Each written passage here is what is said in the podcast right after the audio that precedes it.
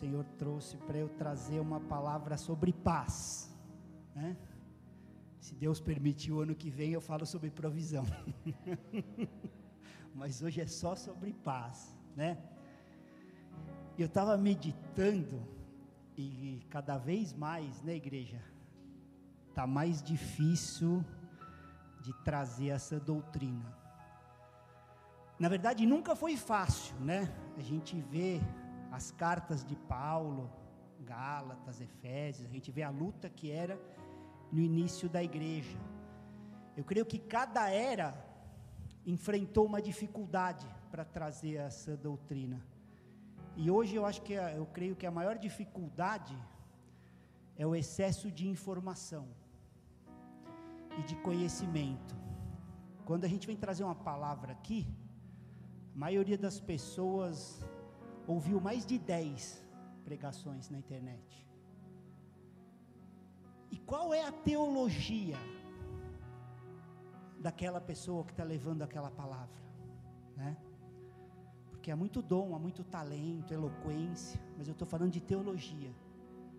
O que, que ele crê sobre Deus? O que, que ele vive? O que, que ele procura viver de Deus? Então as pessoas vêm com aquele excesso de informação, né? E muitas do que eu tenho ouvido, infelizmente, são antibíblicas, até de grandes líderes. E a gente está vivendo nesse tempo, né? Há muita falsificação dentro da igreja. Dentro da, da igreja, assim como a gente está nessa era da fake news, né? a gente ouve uma coisa, será? Será que é isso? Porque é tanta coisa falando do mesmo assunto que você fala, qual que é o verdadeiro sobre isso? Né? E dentro da igreja não é diferente. E principalmente se a gente pensar sobre as coisas do espírito, coisas do espírito. Alguém falsifica uma coisa sem valor? Ninguém falsifica o que não tem valor. Por isso é que com os dons e talentos, as coisas do espírito, há tanta pataquada por aí, porque são muito preciosos. Então aparece muita coisa como se fosse. E a mesma coisa acontece quando a gente fala sobre paz. Sobre paz. Com a verdadeira paz, né? Não a fake peace. A verdadeira paz.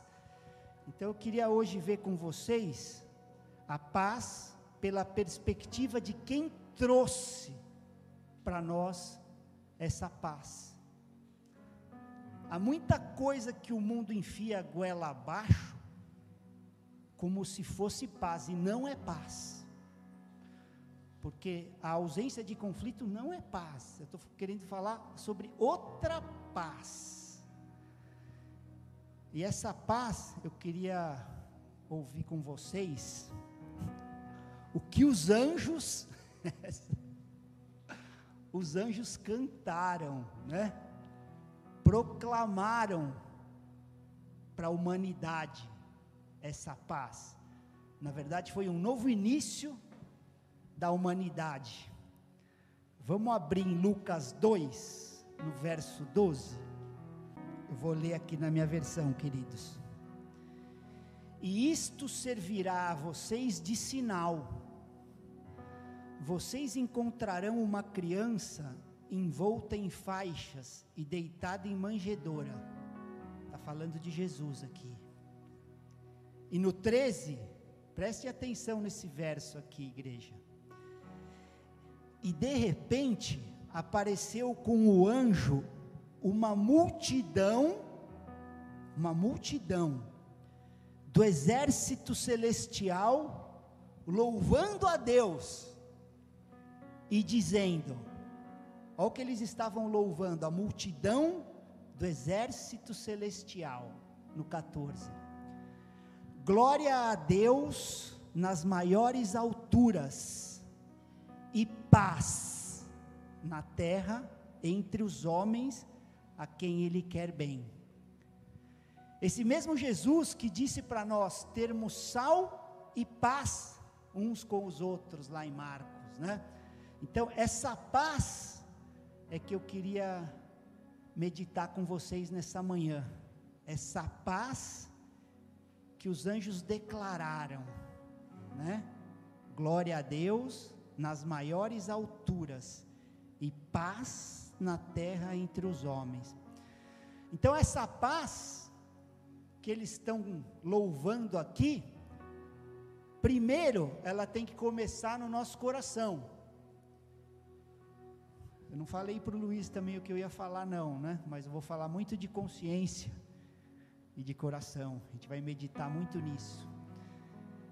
Essa paz, primeiro de tudo, ela tem que estar no nosso coração. É o primeiro lugar. Vamos abrir Romanos 5:1. Justificados, pois, mediante a fé, temos paz com Deus, por meio do nosso Senhor Jesus Cristo. Então aqui a gente precisa estar convicto que toda vez que tem algo em nosso coração, algo em nosso coração, que não pode ter comunhão com Deus, nós não temos paz com Deus. Hein? Se nós temos algo em nosso coração que não pode ter comunhão com Ele, nós não temos paz com Ele. Não estamos com paz. Paz com Deus significa Deus estar feliz conosco. Deus pode não estar contente com o resto do mundo, mas Ele tem que estar contente com os filhos. Ele tem que estar feliz com os filhos, né? E aí eu pergunto para nós, para a igreja, né, para a família, qual que é o único meio de manter a paz com Deus? É a gente andar com a nossa consciência limpa. É o único meio de ter paz com Deus. É o que precisamos fazer, né? Não quer dizer que eu tenho que andar com o arquivo dos últimos 30 anos na minha mochila, né? Tudo que eu fiz de errado. Quer dizer, no meu caso nem cabe em mochila. Tinha que ser uma carreta. Não, não quer dizer isso, né? Mas quer dizer andar com a nossa consciência limpa perante Ele, né? E também outra coisa que é importante, não é que isso vai nos justificar. Vamos descer um pouco esse verso de Romanos 5 para ir para o 9. Ó, Romanos 5, 9. Logo, muito mais agora, sendo justificados pelo sangue, seremos por ele salvos da ira. Então a justificação não tem nada a ver com isso, tá? É o sangue do Cordeiro que nos justifica perante o Pai, não há outra coisa. Mas para a gente ter paz com Ele, a gente não pode ter nada em nosso coração que não esteja resolvido, nem pecados não confessados, nem acerto mediante os homens. Se a gente manter essas coisas no nosso coração, nós não teremos paz com Deus. Eu estou falando de verdadeira paz. Verdadeira paz. Né? Quanto mais a gente ignorar essas coisas, é, é que nem um, um, espinho na carne, né? Começa a te incomodar, né? Um, acontece muito na unha, né? Um negocinho de nada começa a incomodar. Aí você vai deixando, vai deixando, de repente infecciona aí você tem que tomar uma atitude, né? Então, mesmo que o estrago pequenininho que esse espinho faz na nossa carne, acontece no natural, a mesma coisa no espiritual. Essas coisas vão atingir a nossa alma, nossa mente, as emoções e o nosso espírito. E quando a gente nasce de novo nessa família, né? que o Senhor nos dá o privilégio de ter esses irmãos aqui. Essas coisas espirituais deveriam preocupar mais a gente, nos incomodar mais do que um simples espinho na carne. Porque uma coisa no nosso corpo, qualquer probleminha que a gente tenha no nosso corpo, não pode nos tirar a paz com Deus. No nosso espírito e na nossa alma pode. Então essa dor na nossa consciência deveria nos incomodar mais do que um espinho na carne. Essa, é, é, essa amargura, esse, essa situação mal resolvida, esse, essa falta de perdão, vai nos impedir de ouvir a Deus. Vamos continuar em Romanos? Vamos para Romanos 8. É. Nenhuma dor no nosso corpo é capaz de nos tirar da presença de Deus. Por isso que a gente pode ter até paz quando passa por alguma aflição no corpo. Não tem esse poder. Né? Agora, na nossa consciência, vai nos tirar a paz com Deus. Romanos 8, 6. Pois a inclinação da carne é morte, mas a do espírito é vida e paz. Né? A mentalidade do espírito é essa: vida e paz. Espiritualmente, a gente tem que andar assim. A mentalidade do espírito é vida e paz. E tem um bom caminho para a gente saber, né? Que caminho vai nos trazer paz? Se a gente está em paz com Deus nas nossas escolhas, se, as no se a nossa escolha, a gente leu lá em Lucas, está trazendo glória para Deus, a gente está em paz com Ele, tem paz em nosso coração. A gente leu lá, Lucas 2,14. Glória a Deus nas alturas e paz na terra entre os homens. E a gente não precisa esperar ouvir né, a voz audível de, de Deus falando dos céus. Não é isso, né? Aliás, nessa aliança, ele não fala de fora para dentro, é de dentro para fora. Por isso é que na antiga aliança era tão comum ouvir Deus falar do céu. Mas nessa aliança não, mudou. É de dentro para fora, é no espírito, né? Jesus deu o spoiler lá para a samaritana, né? Mas vem a hora e já chegou. Mudar tudo, agora é em espírito e verdade. Então mudou, a gente precisa entender isso. Hoje o Espírito Santo é que fala conosco, com o nosso interior. Por isso é que é importante desenvolver o hábito de ouvir o Espírito e andar em paz com Deus. Senão nós não vamos ouvir. Se nós não estivermos em paz com Deus, nós não vamos ouvir. É a coisa mais importante na vida cristã, aprender a ouvir o Espírito Santo em nós, em nós. Né?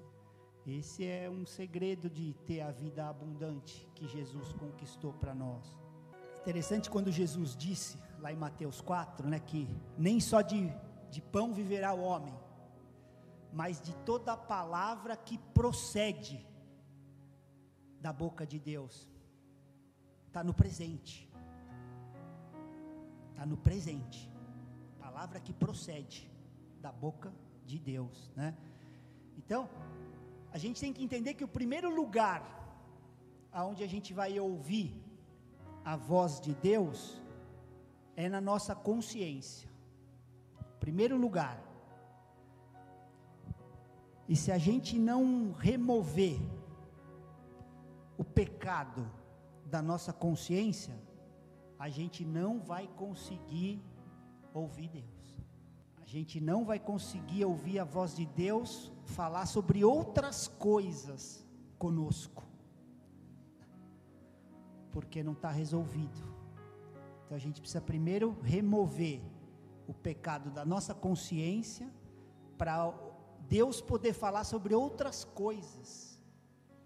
Né? Há um caminho pré-estabelecido para o sangue do Cordeiro, né? Hoje a gente vai celebrar esse sacrifício. E ele abriu um caminho para nós. O caminho desse sangue é primeiro para Deus, depois nossa consciência, Satanás que trouxe o pecado, então o pecado. Há um caminho, eu já falei sobre isso em andar no espírito. Não vamos falar hoje, mas e esse caminho a gente precisa entender que depois que está com Deus é na nossa consciência, nossa consciência. Vamos abrir Atos 24, 15, que Paulo, né, está falando aqui, ó. Tendo esperança em Deus, como também este a tem, de que haverá ressurreição, tanto de justos como de injustos. Já falei sobre isso na nossa escola, né? Não vou aprofundar disso, mas a gente tem que procurar estar tá na primeira ressurreição, tá bom, igreja? Me ajuda a estar tá na primeira que eu quero ajudar vocês também. A dos justos. Que entre uma e outra vão ter mil anos aí, vai ser estreito. Então a gente tem que querer estar tá na ressurreição dos justos. E aí no 16, olha o que ele continua falando. Por isso, também me esforço por ter sempre uma consciência pura diante de Deus e dos homens. É. Então a gente precisa avaliar a nossa consciência sempre, sempre. É interessante que antes da minha conversão, eu via coisas, lia coisas, e que não me incomodavam. Era tranquilo, porque minha consciência estava amortecida. E não demorou muito, foi rápido, essas coisas começaram a me incomodar. Coisas que eu ouvia, coisas que eu lia, coisas que eu via, que eu fazia, começou a incomodar minha consciência. Ninguém precisou falar nada. Naturalmente, eu fui largando.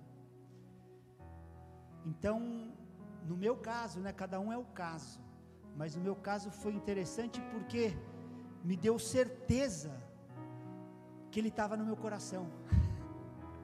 Porque eu estava sozinho, ninguém estava me falando nada, eu estava largando aquelas coisas, estavam me incomodando não havia mais ninguém envolvido, eram coisas simples, uma série de TV, um livro, certos comportamentos. A gente vai ficando sensível às coisas que vão contra a palavra de Deus. Né? A nossa consciência ela é ativada pelo Espírito Santo. Aí essas coisas começam a incomodar, porque é a mente dele. Lembra? Eles conhecem a mente, nós temos. Então começa a incomodar. Né? Essas coisas começam a incomodar. O Espírito Santo traz essas coisas, né? Pequenas coisas que começam a ser percebidas pela sua consciência, né? Até um erguer o tom de voz, né, para falar com a esposa, com os filhos, que naturalmente não incomodava, começa a incomodar. Começa a incomodar. E aí, quando a nossa consciência nos convence, o que, que a gente precisa fazer? Vou orar para o Senhor? Não, vou me desculpar. Ir lá pedir perdão para o Senhor é a parte fácil. Mas você vai continuar ainda orgulhoso. Então vai lá primeiro, pede desculpa. Né? Depois ora para o Senhor. A gente não fazia essas coisas porque éramos orgulhosos. Mas hoje nós não somos, né? Amém, igreja? Amém. Então é bacana a gente perceber que na vida cristã a gente tem que continuar caminhando nessas coisas, né? E não para. Há coisas que pouco tempo atrás, um, dois anos atrás, não me incomodavam ainda. Hoje já incomoda. Então é um processo, é um crescer, né? é um crescer com o Senhor. Né? A gente percebe que a gente está crescendo quando a gente continua buscando ter essa paz no nosso coração, a gente não deixar essa paz ser perturbada. Então, tem alguma coisa em nosso coração, a gente vai zerar a ficha, né? Vai zerar a ficha. A paz em nosso coração é a marca do Espírito Santo em nós, né? Vou ler de novo aqui o que o, o, que o apóstolo Paulo diz aqui no verso 16. Né? Por isso também me esforço por ter uma consciência pura diante de Deus e dos homens. Né? É o teste da nossa verdadeira humildade. Consciência limpa diante de Deus e diante dos homens. Eu quero ter minha consciência limpa diante de vocês se eu fizer alguma coisa, intencionalmente ou não, e minha consciência me acusar, eu tenho que pedir perdão. Né? Eu tenho que andar com a consciência pura diante de Deus e dos homens. Né? Então, quando a gente comete um pecado contra alguém, não adianta eu confessar só para Deus. Essa é a parte fácil. A gente tem que ir lá para o irmão que a gente machucou. Especialmente, queridos, a gente está num ambiente de família, entre marido e mulher. Especialmente. Você só é uma só carne com o seu cônjuge. Então começa ali, não deixa ali não. Né? Quando a gente começa a não andar nisso, a gente continua com essa vida de orgulho, né? Eu estou bem com Deus, fez alguma coisa errada, você vai lá, me perdoa, me perdoa, Senhor. É um grande perigo. Por quê? Porque a palavra diz que Deus resiste aos orgulhosos, aos soberbos, mas dá graça aos humildes. Então a gente tem que andar nisso né? Tiago 4:6. Então por isso é que Paulo dizia que ele se esforçava, né? Essa palavra assim, eu me exercito, eu trabalho, eu luto para conseguir isso. Imagine só o esforço, manter a consciência limpa perante Deus e perante todos os homens. Então o que o Paulo está querendo dizer é que assim, não, não pode ter ninguém nenhum ser humano aqui na face da terra que eu possa ter machucado ou ofendido, que eu não tenha pedido perdão. Não é que ele não ia pecar ou que eu não ia ofender, mas é que não pode existir alguém que eu tenha ofendido que eu não tenha pedido perdão. Né? E a gente vê que em Atos 23, Paulo começou a dar um arroxo lá no sumo sacerdote. E aí os caras, não, é o sumo sacerdote. Ele, opa, me perdoa, eu não sabia. Né? Então não é o fato de não pecar, é o fato de consertar. Né? Esse, é, esse é o ponto. Então nessa aliança de Jesus que a gente vai celebrar hoje, na ceia, Jesus na verdade subiu a régua. Eu costumo falar isso, eu sei que às vezes as pessoas olham meio torto, mas é a verdade. É, é, é o falso entendimento da graça que acha que está, agora estamos na graça, está tudo liberado. Não, graça, o Gabriel falou isso, te empodera para você vencer isso, né? Então ele subiu a régua. Vamos lá ver Mateus 5, a partir do verso 20 esses versos são bons que fazem a gente meditar, né, no que que a palavra de Deus quer dizer, ou melhor, o que a palavra de Deus diz, né? Ela não quer dizer nada, ela diz mesmo. Porque eu afirmo que se, se a justiça de vocês,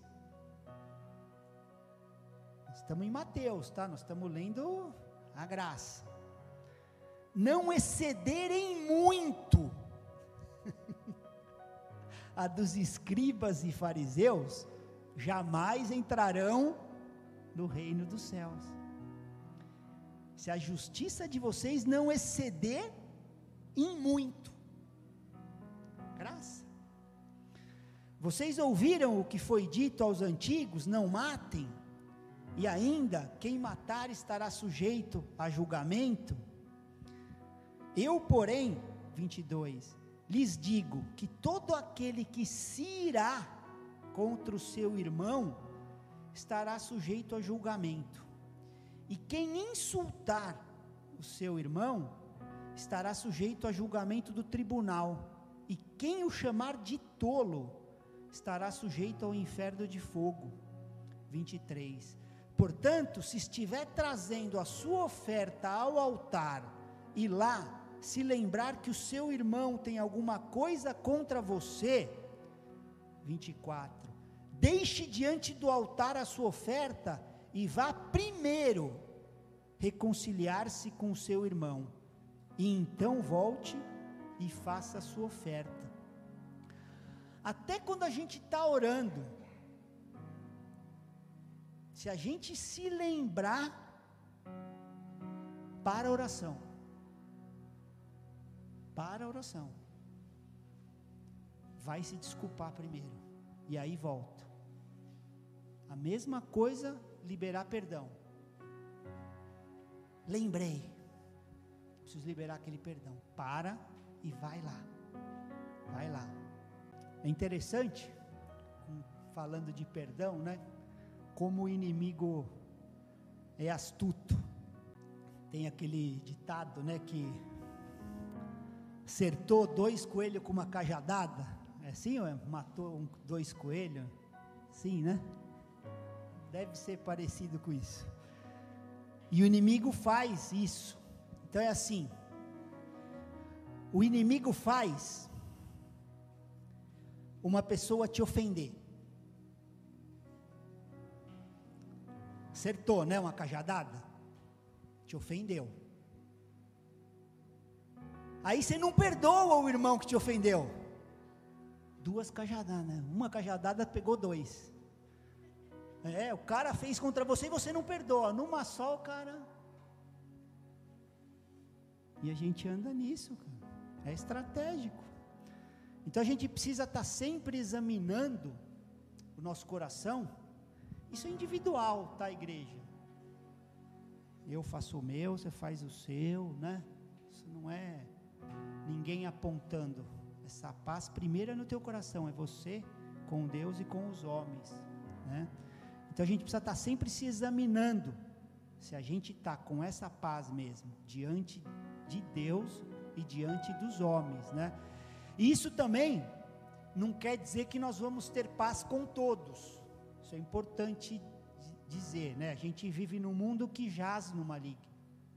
Então nós não vamos ter paz com todos. O mundo está cheio de conflitos. E cá entre nós vai piorar.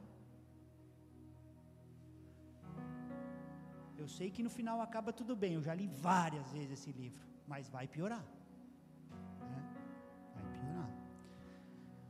Então a gente precisa ter essa paz primeiro em nosso coração. Interessante que lá em, em, Romanos 12 fala disso, né? Da gente não conseguir ter paz com todos. Aliás, esse é o único mandamento na Bíblia que começa com se possível. Não aparece mais em lugar nenhum. Eu já li um monte de versão da Bíblia vocês já viram alguma em alguma versão? Se possível, não cometa adultério. Se possível, não mate. Se possível, não minta. Se possível, não roube. Se possível, ame o próximo. Não tem, né? Só aparece aqui. Romanos 12, 18. Começa assim: se possível, no que depender de vocês, vivam em paz com todas as pessoas. Se dissesse apenas vivam em paz com todas as pessoas, nós nunca poderíamos cumprir. Porque há muitas pessoas no mundo que não querem paz conosco, né? com a família de Deus. Há muitas pessoas que odeiam, ou melhor, odeiam a nossa causa, né? o, nosso, o nosso Deus. Não conhecem, né? Odeiam o Deus desconhecido. E aí elas vão contra nós, até por proclamar essa palavra. Você não precisa fazer nada contra aquela pessoa. Você vai em algumas nações só proclamar, você corre risco de vida, né? Nações hostis a essa mensagem. Então, e muitos também vão nos odiar apenas por confrontarmos os pecados. Não vão querer largá-los. Então, mesmo que a gente queira paz com todos, nós não conseguiremos, né? muitas vezes até dentro da nossa casa, com os nossos familiares. Né? Então, se possível, no que depender de nós, quer dizer, né? se possível, faremos o nosso melhor para ter paz com todos. Né? Mas Jesus não conseguiu ter paz com muita gente aqui na terra. Os fariseus estavam o tempo todo ofendendo ele, né? chamando de Beuzebu, príncipe dos demônios. Ficavam bravos com Jesus, né? porque Jesus falava a verdade. Mesmo ele sendo príncipe da paz, não conseguiu ter paz com todos, né? Ele sempre guardava a verdade, né? Ele nunca abria mão da verdade por causa de um relacionamento. Né? É a história do jovem rico, né? O amou e disse: falta uma coisinha. E ele não quis arrumar isso. Foi embora com tudo que o mundo podia dar e perdeu as coisas eternas, né?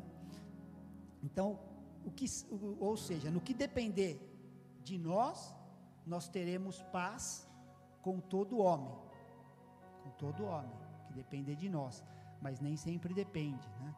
Então a gente tem que ter a ousadia e o entendimento dessa mensagem, o nosso testemunho, né? A gente nunca pode calar essa mensagem para ter paz com o mundo.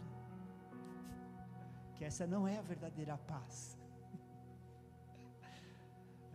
Deve calar essa mensagem para ter a falsa paz. Vamos abrir comigo Mateus 10, verso 32? Olha o que diz esse verso aqui, família. Eu falo essas coisas como uma reunião, já falei isso, né? Onde os irmãos estão querendo acessar as coisas do Pai. Uma reunião de família. Portanto, todo aquele que me confessar diante dos outros, também eu o confessarei diante do meu Pai. Jesus está falando, que está nos céus. Mas aquele que me negar diante das pessoas, também eu o negarei diante do meu Pai que estás no céu. Então, às vezes, o nosso silêncio vai silenciar Jesus diante do Pai. Então a gente precisa confessá-lo, independente da situação, né? Muitas vezes, queridos, a gente está num ambiente, num grupo de trabalho, na escola, no lazer, e as pessoas estão falando coisas totalmente contrárias à vontade de Deus, e os filhos calados. Os filhos calados, atrás de uma falsa paz. E aqui a gente está lendo, não sou eu que estou, não foi eu que escrevi isso aqui não. De acordo com essa palavra, Ele também nos negará. Às vezes, a gente é a única pessoa naquele grupo que carrega essa verdade. E quando a gente se cala, nesse exato momento, Jesus também se calou diante do Pai. Eu não estou dizendo que a gente precisa brigar, é longe disso, mas a gente precisa deixar claro que a gente não concorda com aquilo. Que a gente não concorda. A gente deve amá-los, mas deixar claro que não concordamos com aquelas coisas. A eclésia, os chamados mesmo, por um propósito. Você vai lá, você ama, mas você deixa claro, não, eu não concordo disso por isso. Colossenses 3,15. Que a paz de Cristo seja o árbitro no coração de vocês, pois foi, a, foi para essa paz que vocês foram chamados em um só corpo, e sejam agradecidos. Então, aqui, quando ele fala que a paz seja o árbitro, né, a paz de Cristo seja o árbitro no coração, é como um jogo de futebol, para deixar claro, para ilustrar. A hora que o juiz apitou, não vale mais nada. Volta para o local da penalidade, arruma e segue o jogo. Vale mais nada. Que a paz de Cristo seja o árbitro apitou, opa, continuou correndo, não está valendo mais nada. Volta para o local da penalidade, arruma, segue o jogo. A gente tem que ler devagar as escrituras. Aquele, aquela passagem de Zaqueu, lá em Lucas 19. Vezes a gente lê rápido e não percebe, né? Mas antes de Jesus entrar na casa, Zaqueu parou. Se você ler lá na, Bíblia, você vai ver, ele parou, opa, desse jeito aí não dá para ele entrar. Ó, oh, ó, oh, de quem eu peguei, vou dar quatro vezes, e metade dos meus bens. Parou então Jesus disse: Hoje nessa casa entrou a salvação. Ele ouviu o apito. Parou para Jesus na minha casa. Se colocou de pé, ele estabeleceu. E quando a gente perde a paz em nosso coração, a gente precisa atento. Porque às vezes o juiz já apitou e a gente seguiu o jogo. Então a gente vai ter que voltar né? e arrumar. A paz de Cristo seja o árbitro no coração de vocês. Eu sei que existem versos difíceis, né, que muitos não gostam de ler. Mas a gente precisa ler, a soma, a totalidade da palavra é a verdade. Vamos abrir mais um texto aqui, a gente está acabando aqui, ó. Hebreus 12, 14. Diz assim: Segui a paz com todos e a santificação, sem a qual ninguém verá o Senhor. Aqui de novo, queridos, quando fala paz com todos, vale Romanos 12, 18 lá, hein? A gente tem que fazer a nossa parte. Uma vez que a gente fez a nossa parte, nós não somos culpados de não conseguirmos a paz com todos. Esse é o entendimento, né? Esse é o entendimento. Então a gente segue a paz com todos e a santificação, mas valendo Romanos 12, 18. E nessa parte de perdão, é interessante que o coração sabe, né? a gente não consegue dar nó no nosso coração, ele sabe quando a gente não perdoou alguém, verdadeiramente. Às vezes a gente pode, né? Não, está perdoado.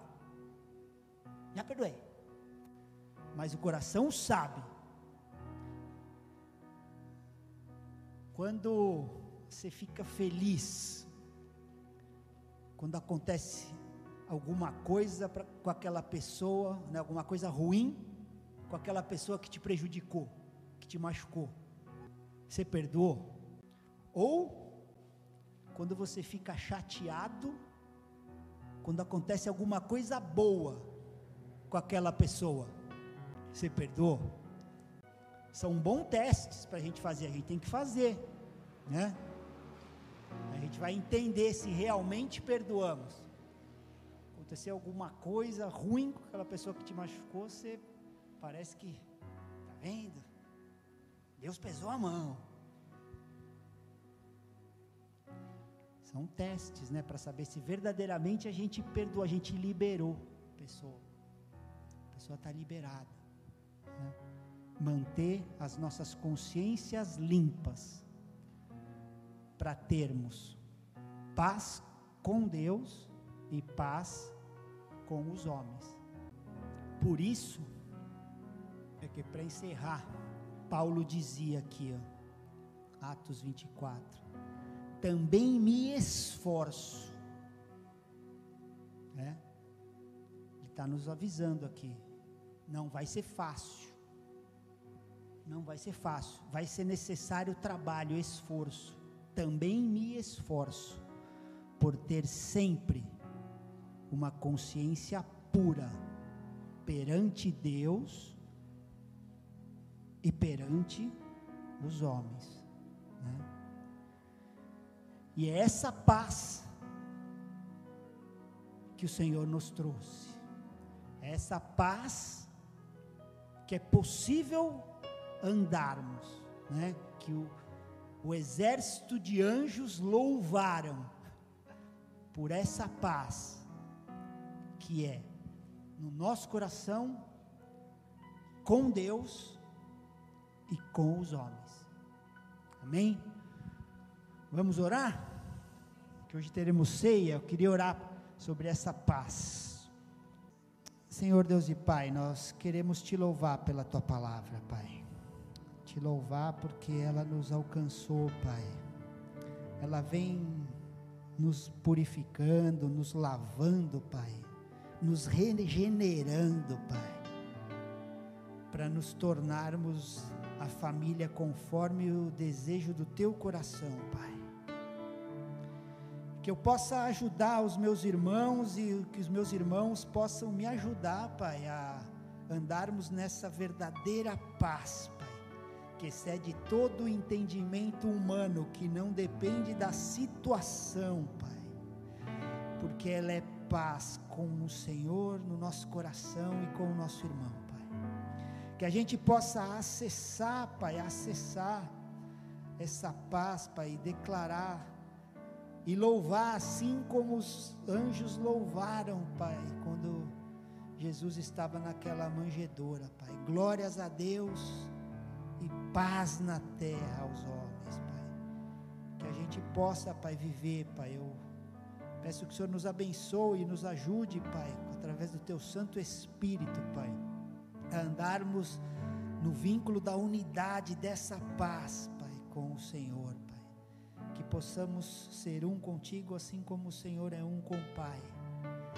para que vejam a tua paz em nós e para que o Senhor receba toda a glória, Pai, toda a honra e todo o louvor, em nome de Jesus. Amém. Amém.